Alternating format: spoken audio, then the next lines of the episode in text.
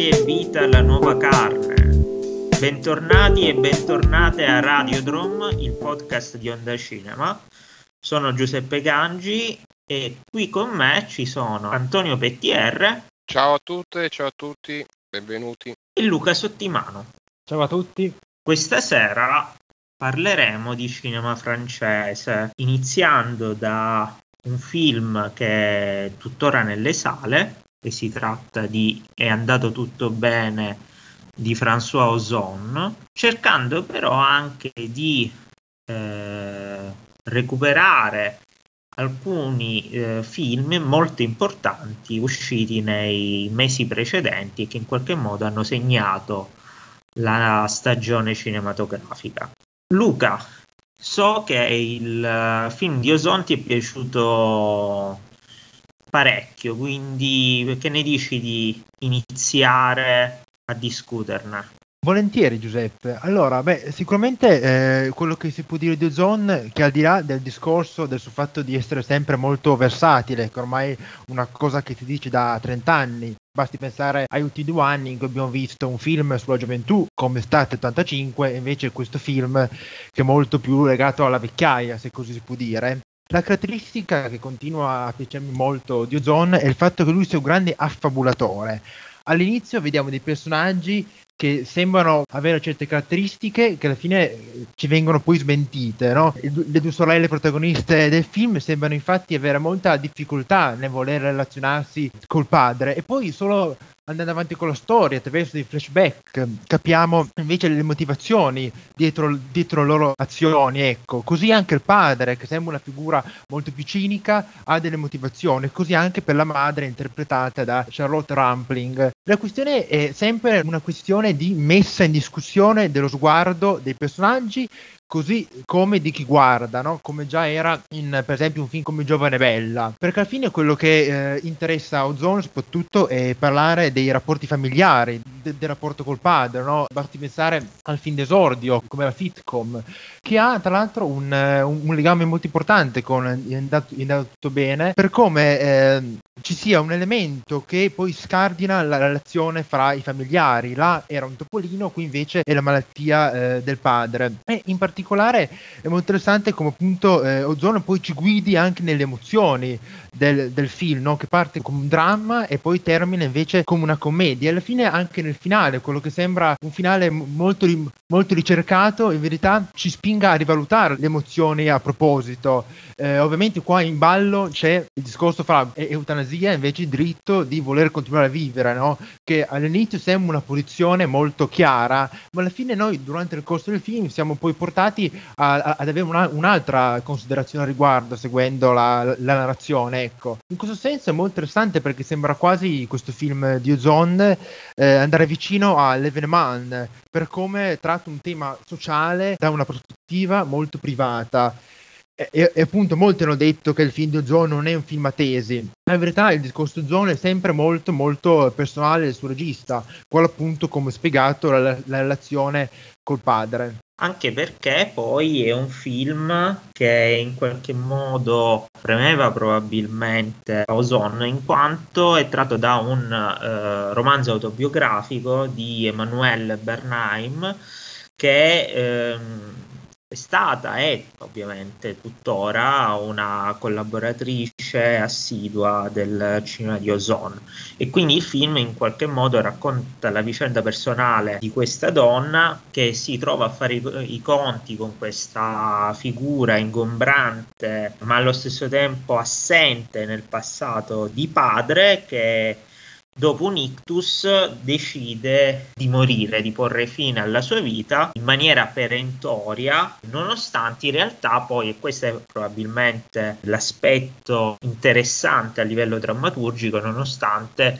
in realtà poi eh, le sue condizioni vadano migliorando, quindi no, si, ci si aspetterebbe in qualche modo un eh, cambiamento di idea, invece lui è fermo in uh, queste decisioni ed è in qualche modo la, la famiglia intorno a lui, in questo caso le figlie, a dover eh, rimode- rimodulare, come hai detto tu giustamente, il proprio sguardo, eh, il proprio sguardo sul, sia sulle loro decisioni, sia appunto rispetto al genitore che è interpretato da uh, un André Dussolier gigionesco che in qualche modo è un po' la figura comica poi del film perché poi il film ha un, uh, anche un registro brillante che alleggerisce eh, un film altrimenti piuttosto pesante. Però interessante e il collegamento che facevi con l'Evenement di uh, Audrey Diwan perché in effetti sono due temi importanti affrontati da entrambi i film. Da una parte abbiamo l'eutanasia per quanto riguarda i film di Ozon e dall'altra l'aborto, il diritto all'aborto del film di Audrey Diwan.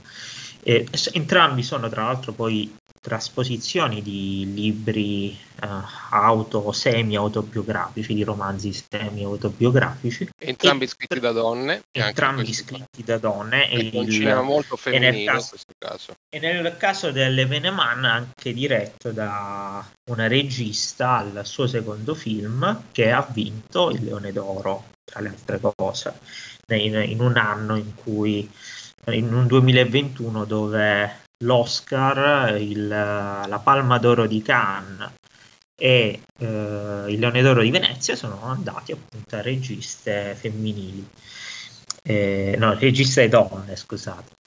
E, ehm, quindi proviamo un po' a spostarci. Intanto eh, Ozone affronta la contemporaneità, mentre D1 affronta il passato. Questo film è ambientato negli anni 60 nella provincia francese, mentre con Ozon siamo a Parigi. Uh, Ozon affronta un problema uh, contemporaneo di, un, di, un'Europa che sta invecchiando in qualche modo, no? che ha, eh, lo sappiamo, una popolazione sempre più anziana che deve fare i conti quindi con il problema il problema tra virgolette no? della longevità e di quelli che possono essere le malattie e insomma gli, gli acciacchi della terza o quarta età. Ed è eh, infatti un film che poi eh, si sviluppa quasi nella eh, in questa sorta di analisi dei meccanismi eh, burocratici e delle difficoltà che incontra il personaggio interpretato da Sophie Marceau nel, nell'organizzazione del, del, percorso di fine vita del padre. Mentre il, il film di Audrey Diwan è, è ambientato nel passato, in un uh, momento in cui il diritto, in questo caso il diritto all'aborto, è completamente negato, nel senso che non c'è nessuna scappatoia, mentre appunto nel caso del film di Ozone c'è questa fuga verso la Svizzera, cioè c'è la possibilità di andare fuori dalla Francia per poter praticare l'eutanasia, cioè comunque questa ipotesi, mentre nel film di Audrey Diwan è tutto questo mondo chiuso che opprime la protagonista eh, dove tutti sono eh, terrorizzati dall'idea eh, di praticare l'aborto, anche in, a un certo punto sembra quasi che siano impauriti a nominarlo perché è un reato, si va, si va, in carcere, viene detto più volte alla, alla protagonista che c'è, c'è, la galera per chi solo prova a, ad organizzare un aborto ovviamente clandestino o a praticarlo. Ed è interessante perché entrambi i personaggi, quindi l'anziano interpretato da André Dussolier, questa giovane interpretata da un'attrice, questa um, Bartolomei, che è eccezionale, è stata de- premiata giustamente con diciamo da, da, noi nel nostro piccolo come la grande rivelazione dello scorso anno sono entrambi personaggi che eh, inseguono questo obiettivo diciamo è la storia di due volontà incrollabili ecco si può sintetizzare in questo modo il percorso dei due film Ma tecnicamente cosa ne pensate? Cioè dal punto di vista della messa in scena? Ci sono anche voglio dire, delle differenziazioni, vabbè, Ozone ha uno stile suo particolare, ma um, la D1, questa se non sbaglio, è, è l'opera prima, è stata una sceneggiatrice, um, però uh, appunto il suo primo, il suo primo eh, seconda, seconda. Seconda, l'opera seconda. E, è molto particolare dal punto di vista del linguaggio cinematografico il film della D1, no? C'è questa eh, praticamente una, un costante, ma la macchina presa è costantemente addosso alla protagonista. Il discorso che dicevi tu prima Giuseppe sul fatto che eh, rappresenta un mondo eh, chiuso, ehm, c'è quasi una solitudine, un'assoluta solitudine della protagonista e con la cinepresa che è costantemente quasi in primo piano, la segue anche quando all'aperto, quindi anche nella, negli esterni, è sempre eh, su di lei, poi mi sembra se non sbaglio eh, un'inquadratura che è un, un 4 terzi che non, non, non, si allarga mai, quindi proprio c'è un, un, un senso di claustrofobia no? di di che si viene rappresentato anche attra- attraverso la forma visiva. Sì, infatti eh, da un punto di vista cinematografico in realtà poi sono due film diversi, nel senso che secondo me Ozone si... non dico si siede, però si inserisce in un film formalmente eh, borghese, eh, in cui sicuramente lui poi si diverte a, uh, come dire, puntare eh, la macchina da presa in queste ferite emotive di questi personaggi, in queste relazioni eh, complicate. Però da un punto di vista cinematografico è un, uh, uno stile uh, che abbiamo um, visto in tante occasioni, um, molto controllato, molto pulito.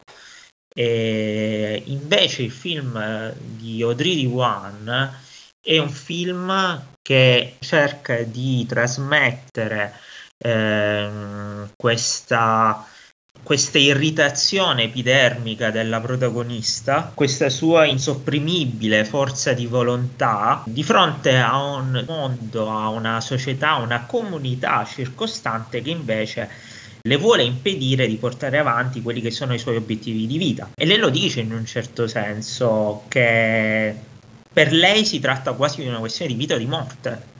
Cioè l'aborto per lei è eh, in qualche modo un dovere nei confronti di se stessa, cioè un fatto di fedeltà nei suoi confronti in, che, in quella che dovrebbe essere, vorrebbe che fosse la sua vita. E un figlio indesiderato in quel momento ovviamente le porterebbe via tutti i suoi sogni, tutta la sua vita. E quindi sì, lei dice sostanzialmente il figlio sì, ma alle mie condizioni, non quando dite voi, quando dicono gli altri. E, e, quindi eh, la, la, macchina da presa non, non si sgancia quasi mai dalla risposta corporea ma è anche emotiva del personaggio protagonista. E in questo è un film che ha dei momenti di grande intensità, che sicuramente eh, rischia a volte di essere un po' meccanico o di seguire eh, un iter eh, che abbiamo già visto per certi versi. È chiaro che mh, mm, Audrey One guarda a 4 mesi, 3 settimane eh, un giorno di Munghiu, cioè uno dei film spartiacque della, della Nouvelle Vague uh, rumena. Però, però, è interessante come poi si trasformi questo pedinamento in uh, un vero e proprio assalto corporeo nel momento della, dell'aborto. Pier Maria Bocchi ha in maniera molto suggestiva parlato di un vero e proprio body horror, nel senso un film che è espresso attraverso delle immagini di, fortemente disturbanti. Beh, sicuramente. Volevo fare ancora un piccolo appunto su Ozone, perché è vero che lui come regia si appoggia, però secondo me lavora nelle piccole cose. La prima inquadratura del film, se non sbaglio, è l'inquadratura della protagonista interpretata da Sophie Marceau, però a, dis- a distanza, in un campo medio, e secondo me quello dice, dice tutto della, della posizione di Ozone nei confronti dei personaggi. Per quanto riguarda eh, la, la Diwa, assolutamente eh, il, suo stile richiama uno stile dell'horror. All'inizio, in verità, io ci, ci ho trovato molto eh, influenza kishikiana in quella resa delle sensazioni eh, dell'adolescenza, anche in alcune sequenze, come, come, ovviamente la scena di ballo iniziale, la scena della scuola, la scena del bar, eh, delle amiche che parlano del, del primo rapporto sessuale. Anch'io ho pensato a Keshish, anche quel tipo in realtà eh, di pedinamento en plein air è molto, guarda molto a Keshish comunque risente dell'influenza del neoverismo keshisciano assolutamente sì sicuramente ma sono anche d'accordo sul fatto che alla fine nella, nella, ripetizione di queste scene in cui lei cammina alla fine perde un po' il senso del film. Cioè secondo me eh, la D1 si perde nel voler stare su due ambiti diversi cioè l'asciuttezza della messa in scena e la fisicità del personaggio in questo non avendo quella grandezza di rendere la fisicità che ha che Shish si perde. E invece secondo me le parti più belle sono appunto quelle legate al body horror, che legano il film molto strettamente a Titan. Eh, quando la protagonista si tocca il suo ventre incinta, sembra quasi che eh, abbia un agente patogeno nel suo corpo, come poteva essere il finto cannibalico in, uh, in, in Rao, sempre della, della Ducournau, che trasforma il suo corpo, anche quando effettivamente è un bambino, che però per lei, ragazza giovane, ha un portato, come sottolineavi tu, Giuseppe, molto molto importante alla fine il film, anche infatti nelle scene più forti, quelle del finale, si collega molto più al discorso sulla maternità che fa, che fa Titan, che, il film si molto rispetto al film 4 mesi, 3 settimane, eh, due, due, giorni. In questo è sicuramente, è sicuramente molto interessante. Eh, in questo eh, allora ci possiamo poi eh, collegare a Titan eh, che sicuramente è stato un film molto importante che eh, ha vinto la Palma d'Oro a Cannes, che secondo me però non è un film eccezionale nei modi in cui cerca di mettere in crisi lo sguardo maschile, in questo secondo me si perde, ma è molto interessante nel suo percorso sul corpo femminile in relazione al percorso filmico della regista, che esordisce nel 2011 con il corto Junior, che parla di una tomboy che pian pianino comincia ad avere problemi al suo corpo, la sua pelle comincia a staccarsi e pian pianino poi si trasforma in una ragazza. Ricordiamo tra l'altro che magari così ci colleghiamo anche per dopo che il 2011 è l'anno in cui esce Tomboy di Chamma, di cui Junior è quasi la versione horror, possiamo dire. Poi Ducournau esordisce nel 2016 al lungometraggio con appunto Rao. Se in Junior la protagonista aveva circa, facciamo, 11-12 anni, Rao parla anche del passaggio dall'adolescenza alla maturità e quindi diciamo rappresenta un'ulteriore steppa del percorso di crescita della protagonista dei vari film del, del regista in cui appunto sì, ideal, idealmente potrebbe essere una trilogia sì, esattamente, esattamente ci arrivo dell'evoluzione del sì. corpo femminile Infatti l'istinto cannibalico diventa la metafora appunto del passaggio alla maturità. Titania invece sembra già un corpo più de- definito, una psicologia più netta, ma in verità poi rivela una grande sofferenza, il corpo frammentato, scisso e portatrice di sofferenza. Diciamo che come giustamente discorrevamo con Giuseppe, il film si può legare alla eh, French New Extremity, questo grande filone di, di horror francese che nasce all'inizio degli anni 2000 cui poi tutti i registi fanno uno o due film interessanti, poi si perdono molto. Ricordo solamente il film Frontiers di uh, Xavier Jens, che iniziava con la protagonista, giovane donna incinta, che diceva come posso io dare al, mettere al mondo un bambino in questo mondo così pieno al caos? Questo per dimostrare quanto la maternità sia importante in questo filone, diciamolo così, francese, ecco. Sì, e poi ha visto che c'è di Frontiers a questo punto sullo stesso tema è centrale all'interior di Morie e Bastiglio. Beh, eh, sicuramente, perché anche in questo caso il ruolo della maternità c'entra anche in questo film come anche in altri, ecco. E quindi in Titan abbiamo una gestazione, una maternità. Ed è interessante, secondo me l'elemento veramente più interessante del film come il eh, corpo di Alexia nel momento in cui rimane incinta diventa un polo d'attrazione per la macchina da presa di Ducournau ed è questo corpo che si gonfia, che appunto è la pancia che diventa sempre più prominente, e lei dall'altra parte che eh, lo costringe in questi bendaggi, in qualche modo c'è proprio una crudeltà nei confronti di questo corpo che, che sta cambiando, che appunto sta mutando perché eh, sta portando avanti segretamente una gravidanza, mentre dall'altra parte esteriormente lei è cambiata perché lei sta fingendo di essere un ragazzo, di essere eh, il figlio scomparso di questo eh, capo dei pompieri interpretato magnificamente da Vincent Lindon. E, e, questa secondo me è la parte più interessante di un film, secondo me sbilenco e eh, irrisolto, che in qualche modo trancia via tutta la prima parte che invece era una prima parte molto fisica, molto violenta, che aveva un andamento oh, che flirtava un po' con lo slasher, che aveva una grandissima mobilità della macchina da presa, mentre la seconda parte eh, è tutta in interni e molto più statica. E, ed è come se queste due parti, secondo me, da un punto di vista proprio cinematografico stilistico, eh, dialoghino poco. E questo, secondo me, poi è il limite intrinseco de, perché poi, secondo me, il progetto è irrisolto. Secondo me è il film di una, di una regista che sta sperimentando la forma del proprio cinema, la, la sta creando, ma questo mi è sembrato eh, a tutti gli effetti un film di transizione che sì, io, modo... io, invece non, come sai non sono d'accordo perché so.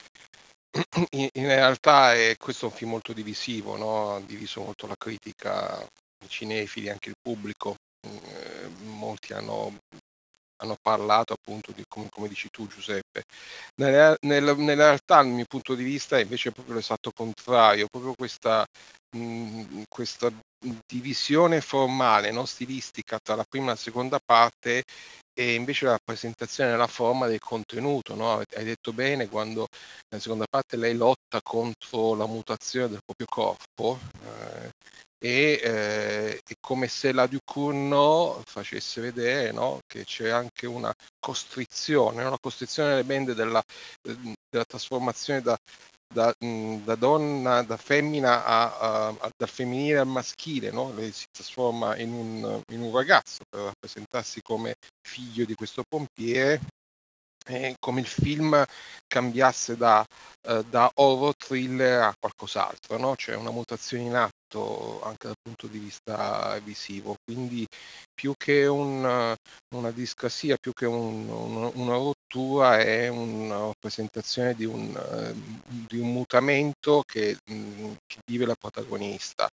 E nella realtà, come dicevo, si collega quasi una trilogia, c'è questo fil rouge con il suo cortometraggio Junior, che diceva prima Luca, eh, perché lì c'è questa ragazzina che è un maschiaccio e che appunto eh, è una metafora no, del passaggio alla pubertà, quindi eh, la trasformazione eh, a donna, invece qua eh, c'è l'esatto opposto, l'esatto eh, percorso inverso che poi Titan in qualche modo, ehm, anche lì non, non, sono d'accordo sul fatto che sia lineare, non è assolutamente lineare, eh, anzi è un film che è completamente fluido, nel senso che è un continuo mutamento, un continuo scatto, un continuo eh, cambiamento eh, che eh, attraverso la protagonista Ducournau si sforza a, mh, a presentarlo anche attraverso eh, la messa in scena e attraverso l'utilizzo dei codici, degli stilemi eh, di vari, di vari generi. Uh, sul discorso di collegamento col body horror del, dell'Evenement um, sono d'accordo, nel senso che eh, c'è quasi l'espulsione del feto da parte della protagonista del film di One che sembra quasi un alieno e anche qui eh, nella realtà eh, stiamo parlando di, di, un momento di alienità da parte di alienazione da parte della, dello stesso personaggio della protagonista, che poi viene eh, riflesso nella figura di, di, questo mm, personaggio interpretato secondo me in modo stupendo profondo da parte di Vincent Lindon, eh, di questo pompiere, c'è, c'è, quasi un, come dire, un cercare di fermare il tempo, no? uh, il, uh, c'è il decadimento fisico corporeo da parte del personaggio maschile che va di pari passo con quello uh, femminile, quindi come se fosse quasi lo stesso personaggio bicefalo mm, in qualche modo e questa è la cosa più interessante da parte del film di, di, di Titan al di là poi di tutte le rappresentazioni e meccanismi no? c'è stata molta critica che si è, si è, soffermata sulla scena finale di Titan su questa presentazione di questo mm, poi mm, infante questo neonato che è il risultato tra la macchina e, e l'umano no? secondo me non è quello il punto importante, nel senso che poi alla fine diventa del tutto secondario, la cosa importante è la mutazione eh, che viene messa in scena. Sì, sono d'accordo che non sia quella la cosa importante, però diciamo come ci siamo già detti, abbiamo avuto modo di dirci, siamo eh, su posizioni differenti per quanto riguarda poi il film nel suo complesso, nel senso sono d'accordo che il film segua la mutazione della sua protagonista, il percorso della sua protagonista. Non credo che come dire, lo sviluppo sia proprio na- narrativo e stilistico eh, sia coerente. Eh, questo, è il, questo, è il, punto. Non, non credo che la premessa diciamo, permetta una, una, naturale prosecuzione nella seconda parte, perché se no è la seconda parte poi eh, ha tutta, tutta, un'altra serie di, di, questioni che vengono messe in rilievo. Ma non pensi che voleva essere incoerente? Nel senso che se ragioniamo sul fatto che forse noi volevamo vedere qualcosa di coerente, lo spettatore, no? ma forse la regista aveva in testa invece di rappresentare qualcosa di l'incoerenza della, della situazione della realtà. No? La realtà è incoerente, non è mai coerente. No? Forse è a questo lo sforzo, l'esercizio che ha fatto in Titan. E questo forse ha, mm, come dire, um, preso in contropiede lo, uno, lo spettatore, tutti noi, nel senso che appunto ci aspettavamo un'evoluzione coerente, ma in realtà forse quello che voleva rappresentare la Duke Uno era l'incoerenza di tutto ciò che accade davanti ai nostri occhi. Sì, forse potremmo anche dire che la fluidità dei generi cui, che, di cui il film passa rispecchia la fluidità, del, la fluidità del personaggio, però forse anche lì è una questione molto più complessa di cui anche io non, non sono così convinto, ecco. Sì, diciamo che eh, poi si può discutere anche sul, sui motivi che scatenano la violenza, soprattutto nella prima parte, su come questi in qualche modo poi si spengano improvvisamente nella seconda. E quindi su come ci sono una serie di, secondo me, anche di trucchi di facili manipolazioni all'interno del film, ecco, per farti, eh, per in, quel, in, qualche modo ogni step, ogni svolta del film richiede un atto di fede eh, o un patto con lo spettatore di tipo diverso. Sì, io giungo sulla violenza, è vero quello che voi dite, eh, c'è questa violenza verso l'esterno, verso la famiglia, verso eh, i possibili mh, maschi, uomini che si propongono, però poi nella seconda parte la violenza della protagonista non è che non sia meno violento, è tutta rivolta verso se stessa. C'è quasi come se la prima parte fosse un'esplosione, quindi verso l'esterno, e invece la seconda parte è un'implosione, no? quindi verso l'interno. E anche poi viene rappresentato appunto, come dicevate prima, da questo continuo comprimere no? Eh, del, eh, da parte della, della, protagonista il suo ventre eh, attraverso queste fasce, queste, queste bende che si, che si mette si, attorno, attorno, al proprio ventre, al, al, proprio corpo, anche al proprio seno, insomma, quindi, ma poi anche mh, mm, se, se, prima c'era uh, come dire, la distruzione eh, fisica no? Del, um, di tutte le persone che incontrava, con, eh, che poi utilizza sempre un'altra cosa, eh, non so, uccide, uccide eh, un uomo con una matita all'interno dell'orecchio, quindi una penetrazione, anche eh, c'è poi la strage all'interno della villa che utilizza sempre gli strumenti che penetrano no? la carne del, dell'avversario, poi dopodiché eh, questa, questa penetrazione avviene all'interno di se stessa, no? con la distruzione proprio della modifica del suo corpo. E, e, stiamo parlando sempre di un cinema femminile, al, al femminile, non femminile, al femminile, che questo è l'aspetto più interessante e, e, dobbiamo dire invece proprio l'esatto contrario di un'altra visione femminile, quella della Shama, eh, che invece eh, anche lì ehm, c'è una rappresentazione secondo me incoerente, no? se parliamo qua della coerenza, anche nel film della Shama, della Petit Maman, eh, eh, in realtà è un film che ti prende anche quello in contropiede, però è giocato tutto sul sogno, sulla delicatezza, sul rapporto eh, tra madre e figlia che eh, viene annullato attraverso il tempo e all'interno invece non lo spazio, perché lo spazio è sempre lo stesso, perché avviene in questa villa e anche lì c'è, parte tutto, inizia tutto con un, una perdita, no? la perdita della, della, nonna per quanto riguarda la bambina, della madre per quanto riguarda la, la, l'adulta. Ecco, quindi ehm, c'è questa contrapposizione che sono due modi di, di rappresentare poi anche la realtà eh, partendo da due proprio stili completamente diversi, ma utilizzando secondo me un, uno stesso tipo di visione, eh, non dico nuova, no? ma spiazzante. Ecco, il termine corretto potrebbe essere in entrambi, entrambi i film spiazzante, sia per quanto riguarda Titan, sia per quanto riguarda eh, Petit Maman. Non so voi cosa ne pensate. Per quanto riguarda Petit Maman, eh, secondo me la, eh, la, bellezza del film consiste nella capacità di Serin Shamma di adeguare uno stile visivo minimale a una storia che è minimale, è davvero una piccola storia. Però questa piccola storia non rende il film piccolo, cioè è un film che si apre uh, all'interpretazione e si apre grazie a, proprio alla precisione del linguaggio cinematografico di Shamma. È tutto un film di transizioni, cioè sul transitare attraverso porte, corridoi, case, boschi, no? attraverso questi luoghi, questi passaggi che compiuti dalla piccola Nelly che appunto come ricordavi perde la nonna all'inizio del film e quindi va con la madre e il padre a svuotare la casa della nonna dove, eh, dove sua madre a sua volta aveva vissuto l'infanzia e in, in, questo suo divagare e attende, attendere la madre che a un certo punto si allontana, va via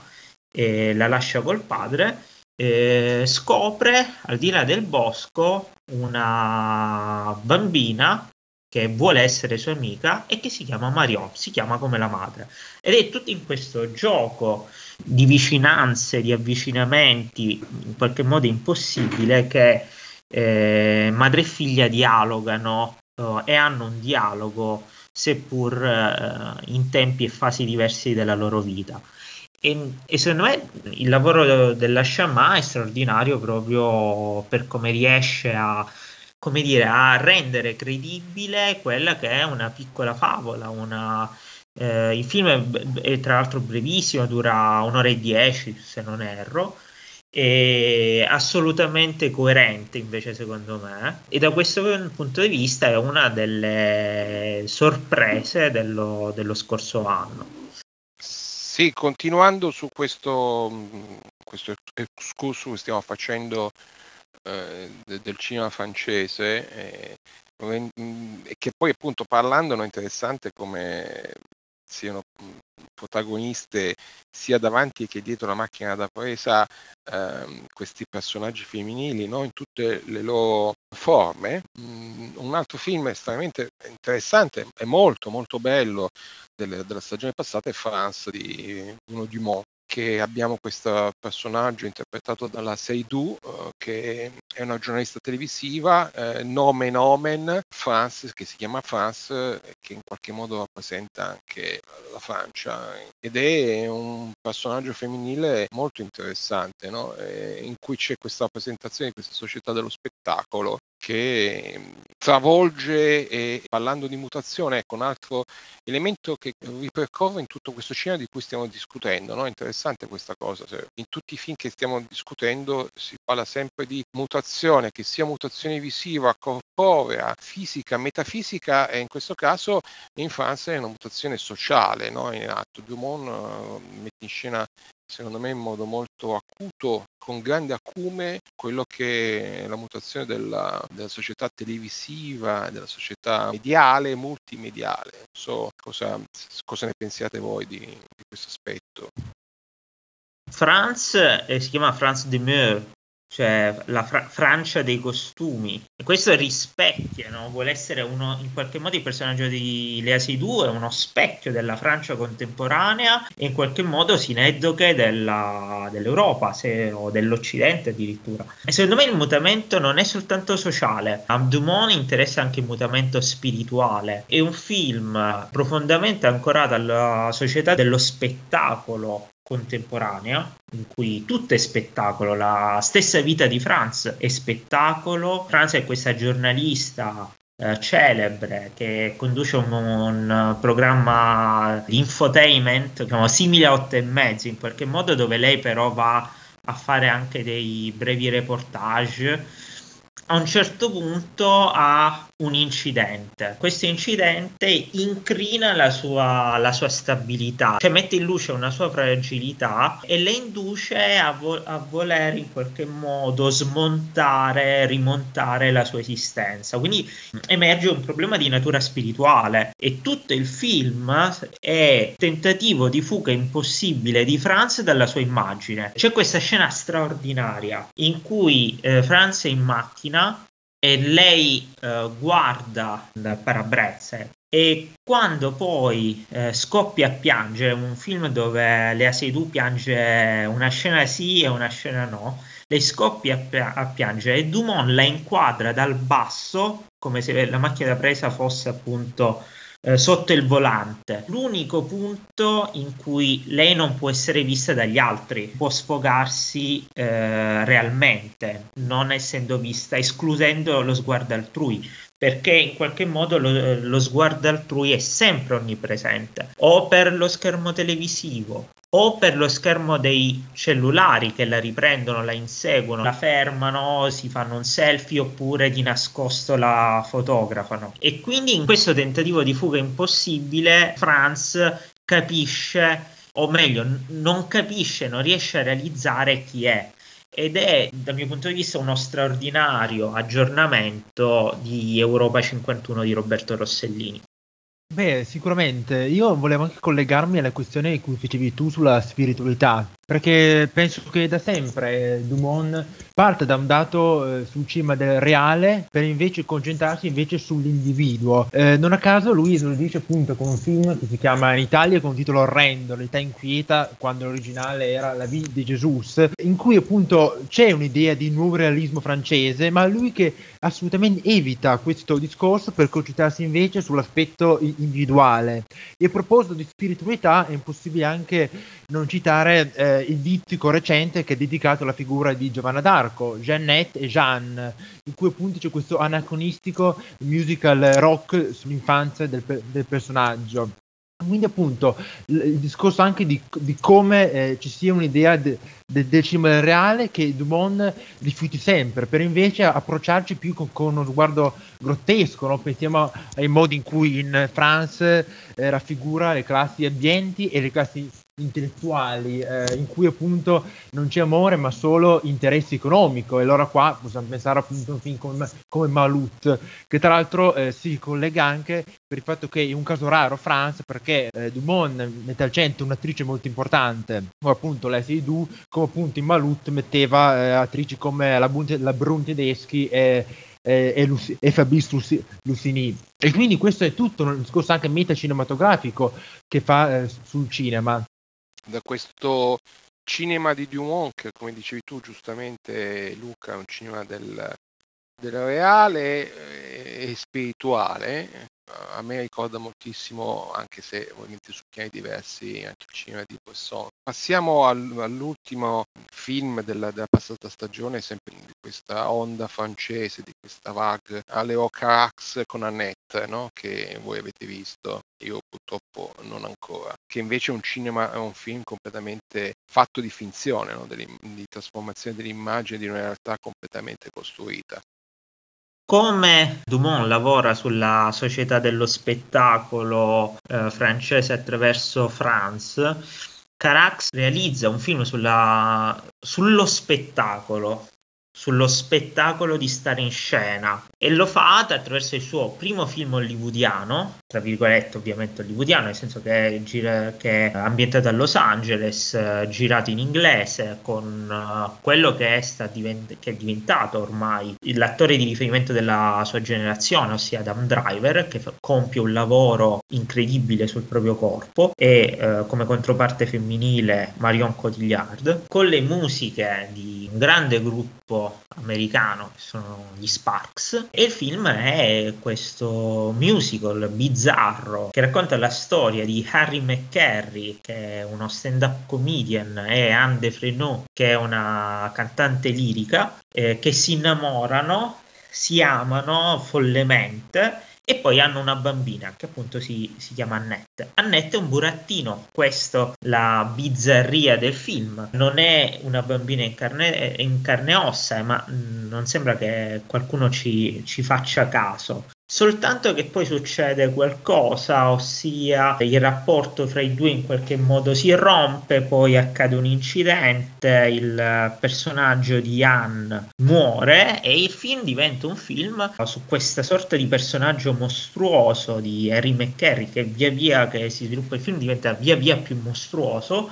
e via via assomiglia sempre di più a Carax ed è un film tutto, anche questo, sullo, sullo, stare in scena e sulla scena come grande prigione da cui è impossibile uscire, finché poi in qualche modo il personaggio di Harry McCarry in prigione non ci va davvero e lì ci chiede di non guardarlo più, questa sorta di chiosa cupa del, di, del cinema di, di Carax che invece è un cinema sempre fortemente sensoriale, sempre, che è sempre un invito a, a guardare, a vedere. Beh, sicuramente mi ha, mi ha, colpito molto il modo in cui Carax rifletta sul suo cinema. La questione è che il film nasce da uno spunto autobiogra- autobiografico, perché eh, Carax stava con una compagna che purtroppo si suicida e lui vuole spiegare a sua figlia eh, il dramma. E allora, cioè, e allora la, la, figlia, che effettivamente è presente nel, nel film eh, in scena, la vediamo nella prima scena delle prove, e tutto il film diventa appunto una riflessione sul su usare il proprio cinema anche per elaborare un lutto. Infatti nel film sono esplicite le scene che si riprendono da altri film di Carax. Eh, pensiamo alle scene del bosco di Move Sang, le scene in limousine della Cotillard che riprendono Olimotros, addirittura le scene della folla che in Olimotros, della folla di Vidor, vedevamo dentro il cinema, qua diventano parte stessa del, del film. E questo modo di riflettere anche sul cinema è interessante perché io lo leggo a un altro film per me molto importante della passata stagione, cioè Marx può aspettare di Bellocchio, debutto cui lo stesso Bellocchio metteva riflessione suo cinema e anche lutto, un lutto personale. Tu, tu, giustamente Giuseppe in recessione dicevi che il film è molto cerebrale ed effettivamente è vero, la questione che noto io è che Carax giochi sempre su un difficile crinale, crinale fra eh, lo cerebrale e l'emotivo, il sentimentale. E infatti il film poi non è così un capolavoro come forse pote- poteva essere, e esplode soprattutto nella parte poi finale, nella parte in cui appunto eh, le, le, emozioni dei personaggi sgorgano eh, in, in, modo autentico e sincero, e sicuramente questa sincerità del personaggio e dello sguardo di Kraft che mette su se stesso è molto molto in- in- intensa, ecco. Secondo me il limite di Annette consiste nella sua struttura musicale, nel senso che a, a tratti a me ha lasciato perplesso, ha lasciato un po' proprio una, una, sensazione di pesantezza, cosa che solitamente il musical non ha. Solitamente il, il, il grande musical è cinema al cubo, è cinema etereo, leggero, e dall'altro questa forma di tradimento di quello che è il cinema di Carax, almeno quello che ho amato io, che è un cinema profondamente viscerale. Questo è un film che invece è un cinema profondamente intellettuale.